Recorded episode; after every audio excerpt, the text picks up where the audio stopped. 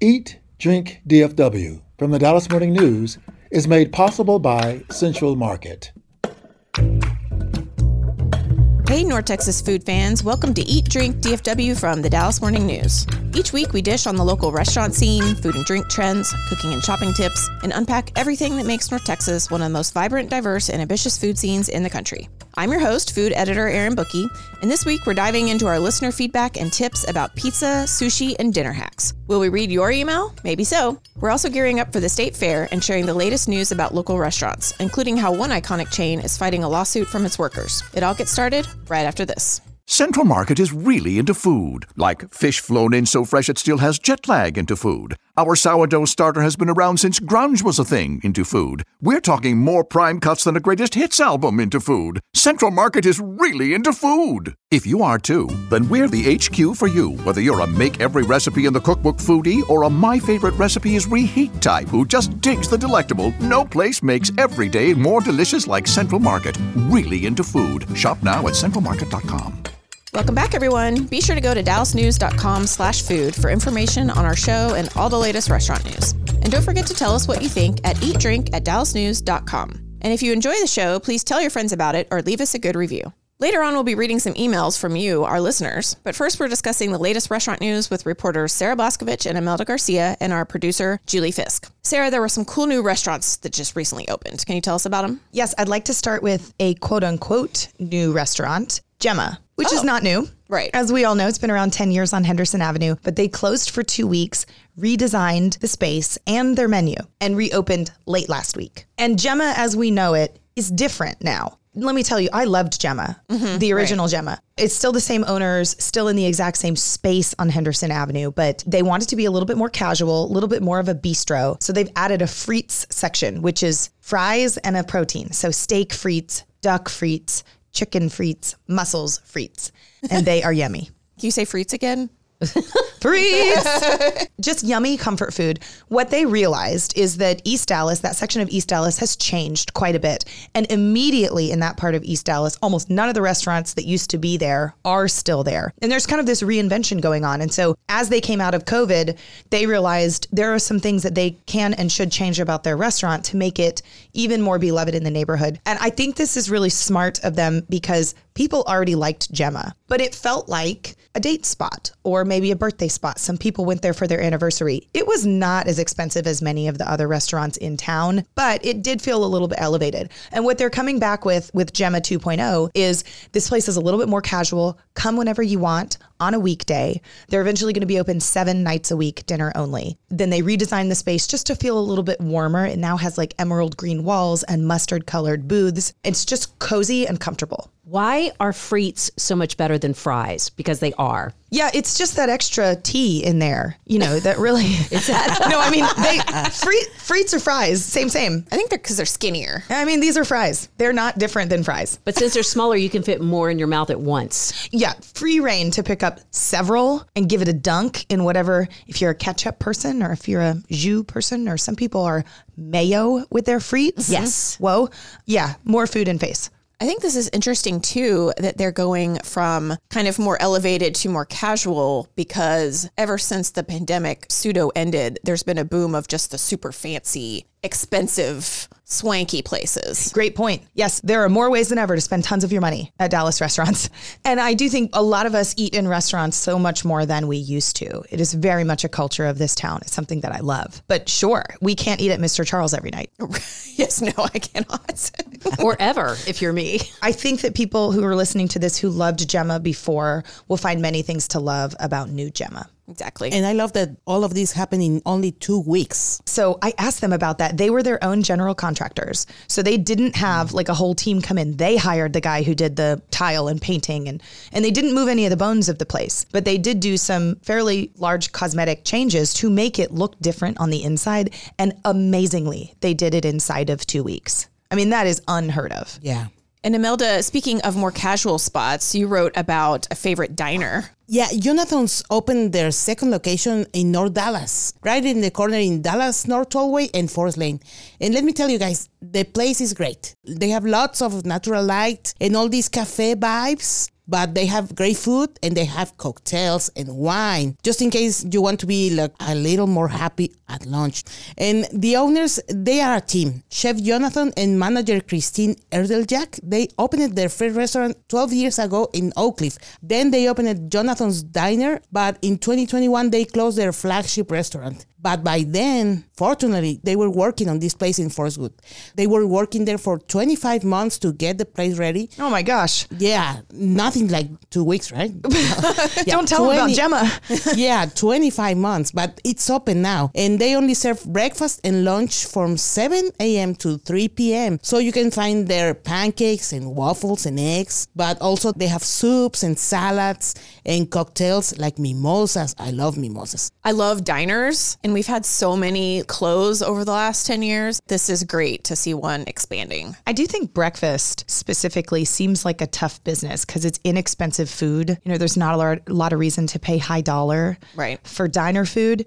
Man, I really hope that they can make it in that location because people have been waiting on Jonathan's Diner to open Yeah. in far north Dallas for a really long time. And especially with most restaurants only open for dinner, like Gemma is Yeah. a dinner spot, this place offers a place you can go for lunch and also have a cocktail. Yeah. I want my chicken and waffles with a cocktail. Yeah, mimosa, it has OJ in it. That's vitamin D. Yes. That's a breakfast drink. And Sarah, what about another new restaurant you just wrote about? Yeah, so we're going to hit three new spots Gemma, Jonathan's, which are two not new spots that are new because they've either been reinvented or opened a new restaurant. But number three, Greenpoint Seafood and Oyster Bar really is a new restaurant. Every year, I make a list of the most exciting restaurants opening in the next calendar year.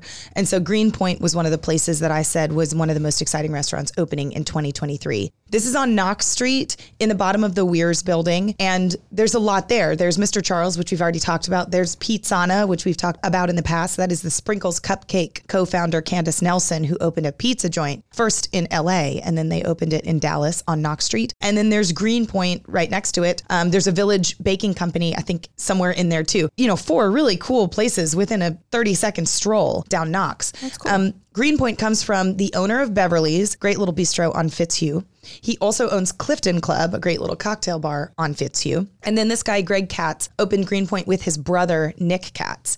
And the two of them have this really interesting story. They were born and partly raised in Cape Town, South Africa. They moved to Dallas, where they were then raised for the rest of it. They both have been in restaurants for a long time. Nick most recently worked at the Adolphus, and Greg, of course, owns Beverly's and has worked at a lot of other restaurants around town. It is the first time that they've opened a restaurant together. And in our story, which you can find on dallasnews.com slash food, they say that they've been wanting to do this their whole life. I loved that story. And it was so sweet how they have a really tight relationship. Yeah, they do. and how they incorporated all of those South African Cape Town flavors, like the lychee, into the menu, but in new and exciting ways, like as a vinaigrette for the ceviche. So it's like exciting food that also has meaning. We actually interviewed Greg Katz on the podcast. Yeah. So that came out December 15th of 2022. So one other thing about Greenpoint, it is more casual than some of the places on the block, which is important and feels like the kind of place where you can stop in even for just an appetizer. I really like their bar. There's a 22 seat horseshoe shaped bar where I could see myself alone or with a friend, glass of white wine, some oysters or a crudo, or they have these little fried grouper sandwiches that are like the size of a slider with coleslaw on them, you know, just a couple little bites. You could certainly go for a date night or with a bigger group for lunch or for dinner. You could go with business colleagues. It could be a great lunch spot, I think. But also, you know, you could pop in by yourself just because you're shopping in the neighborhood and would like a glass of wine because it's Saturday afternoon. Yay for more casual lunch spots. Yes, and speaking of that, Erin, I spent the last couple of months actually researching business lunch places. Mm-hmm. And you can find a story on dallasnews.com slash food where I listed 21 great business lunch spots. I will say Greenpoint is not on it because it wasn't open when I published it last week. But anybody who's looking for a great place to take a colleague, I think it's kind of hard to find the right lunch spot someplace that's impressive, but maybe not too expensive. If you're taking into consideration how your business colleague or friend likes to eat, you know, that might mean that you're eating this cuisine or that cuisine, or you're looking for this price point or that price point. And hopefully that list of 21 just has a lot of options for people, whether they're paying with a company card or they're looking for a healthy salad. And we really tried to hit all of DFW in areas that are close to a business district. So we've even got a couple up in the Plano, Frisco, the Colony area because there are a lot of company headquarters up there. We We've got a couple in Fort Worth. We've got some in downtown Dallas. So if you're passionate about lunch, like I am, lunch is one of my favorite topics. Uh, I hope you guys will read that story, and I'd love to hear um, places I missed or places that you love. Imelda, you had a different kind of story this past week about Gloria's restaurant chain being sued by one of its former workers. And Gloria's, I think that they have like 23 restaurants across Texas now. Man, their black bean dip. Yes. If you're not, if you're listening and nodding out there in the world, Right. I'm so with you. But you can get it stuck in your teeth. That's not good. You got to check the mirror before you go back to work after you go to Gloria's because there can be black bean dip in your teeth. That's a once a month spot for us, for Yeah. our family. This lawsuit involves Gloria's Cuisine in Las Colinas only. Okay. But they are looking for it to be a class action that protects all the servers of all Glorias in Texas. So this former server uh, sued Gloria's, accusing them that she was doing non-tip work, like for example sweeping or cleaning bathrooms, but she was earning only their server wage of two thirteen per hour. So the minimum wage in Texas is 7.25, right? But for servers, there's this tip credit mechanism that restaurants use to pay their servers 2.13 per hour so they can earn more money from tips. But if they are away from customers, they cannot like earning these tips. The lawsuit also says that the servers had to pay for uniforms, for pens, and other things in order to get to work. Also that there was a tip pool, so the servers didn't get all the tips. It sounds to me like, just as an example, if she were to work five hours, but she wasn't with tables for all those five hours, she might make five hours times 213 per hour, which is a little over 10 bucks. And then if she didn't make any tips or enough tips on top of that, she could work hours and go home with a little over $10. So the law is that restaurants and places like this that hire tipped workers, they can use something called a tip credit. That basically says if your worker who earns 213 an hour, if they do not earn enough in tips to make that 725 an hour, the restaurant has to make it up and the restaurant has to pay them at least 725 per hour. Okay. And I think what this worker is saying is that the restaurant didn't do that either. So not only were they pulling her away from tipped work, they also weren't making up her wages. And so what is she asking for? she's asking to be paid the difference, but most importantly, they are asking to be a class action suit. So they will involve like every server in the 23 restaurants of Gloria's. So that will be huge. As we all should know by now, the State Fair of Texas starts tomorrow, September 29th. It's basically the Christmas of the Dallas food world. And all of us, plus maybe, I think maybe 10 more people are coming with Just us. Just a couple. just a couple more people will be on the fairgrounds tracking down and tasting the 10 Big Tex finalists. And Sarah, this is kind of your thing. It's one of my favorite work days because it is work and it's usually hot and there's tons and tons of walking and a lot of eating. But gosh, it is so fun to get to try all 10 foods together. And we have made it a podcast centric event mm-hmm. now. So you will hear us crunching and passing. And I usually wear a disposable fork behind my ear so that I don't use 10 different forks. That's not good for the earth. And we're in bad shape already. So I feel like the mother hen of the food tasting. I love it so much. And I love everybody's comments. And what we do with that, guys, is we rank them. So we will give the total price value of what we paid for all 10 of these foods.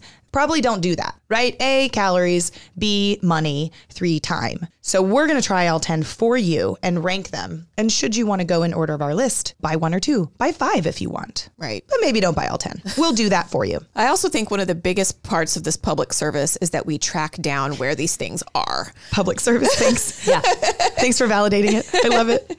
because finding these things I think has been the most difficult part because honestly the, the fair is kind of confusing to me too like if you don't know specifically what you're looking for it can be really overwhelming Last year, I still never found the deep fried collard greens. And my husband and I spent a good hour walking around the fairgrounds looking for them, and I could never find them. I'll help you find them this year. Thank I, I got like a laser focus on that I appreciate it. tent. I really like those deep fried collard greens. It is Imelda's first time Yes. tasting oh, state fair food. with yes, us. I'm excited. Yeah. And I just, if I can offer some tips, wear comfortable shoes and hydrate beforehand. Okay. I often wear stretchy pants. that's all next week up next though we'll be reading your emails right after this Central Market is really into food. Like when we say cheese, it's in 12 languages into food. Butchers, bakers, and sushi roll makers into food. We're talking so obsessive about quality you can shop blindfolded into food. Central Market is really into food. If you are too, then let us turn your shopping list into a treasure map. Get inspired, get adventurous, or just get a chef made dinner when you've got more taste buds than time. No place makes every meal more amazing like Central Market. Really into food. Shop now at centralmarket.com. Welcome back, everyone. Thank you all so much for emailing us with your thoughts over the last few weeks. And now we're going to share a bunch of your feedback. One of the biggest things that Sarah recently wrote about was about DFW restaurants that were mentioned in a Washington Post article about pizza styles. This national story was cool because there were quite a few DFW spots on it.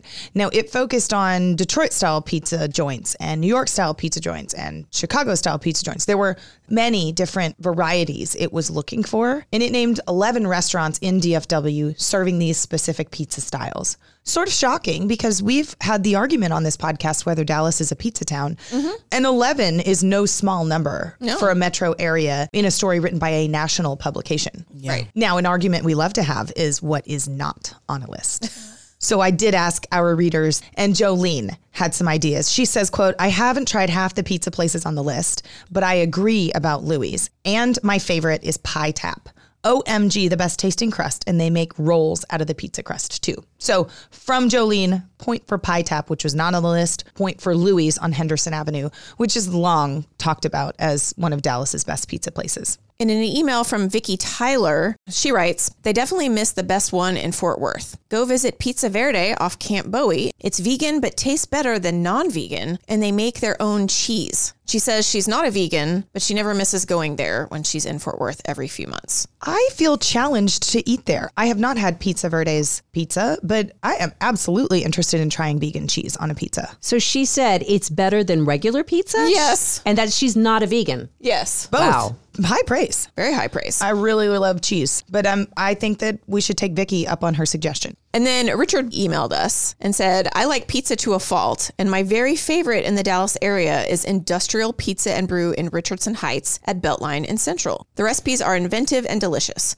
Even my wife, who is usually not a pizza fan, has a couple of industrial pies she likes. Another vote for industrial. I actually stop there almost once a week during the school year. Wow. When I had to pick my daughter up late, we'll get a pepperoni pizza and a nuts and bolt salad, and they have these really good meatballs. So, yay, industrial. I love this, and I had never heard of industrial. I'm so ashamed to say. And so I looked it up, and I was chuckling as you were reading, Aaron, that God bless his wife, who's usually not a pizza fan. I'm like, I don't even know how that happens to Yeah. not I be know. a pizza fan. Um, the industrial, so like the pizza for industrial, you'd think, sounds really good. Pork belly, jalapeno jam, rosemary, mozzarella, goat cheese, roasted fig sauce. Oh Jalapeno yam. That's a lot of stuff, you guys. Yeah, I need to get one of those this week. So next time you're going to the industrial, Julie, invite me, but I'm going to ask if we switch your pepperoni pizza for this industrial pizza, We'll, please. we'll just get two. Okay.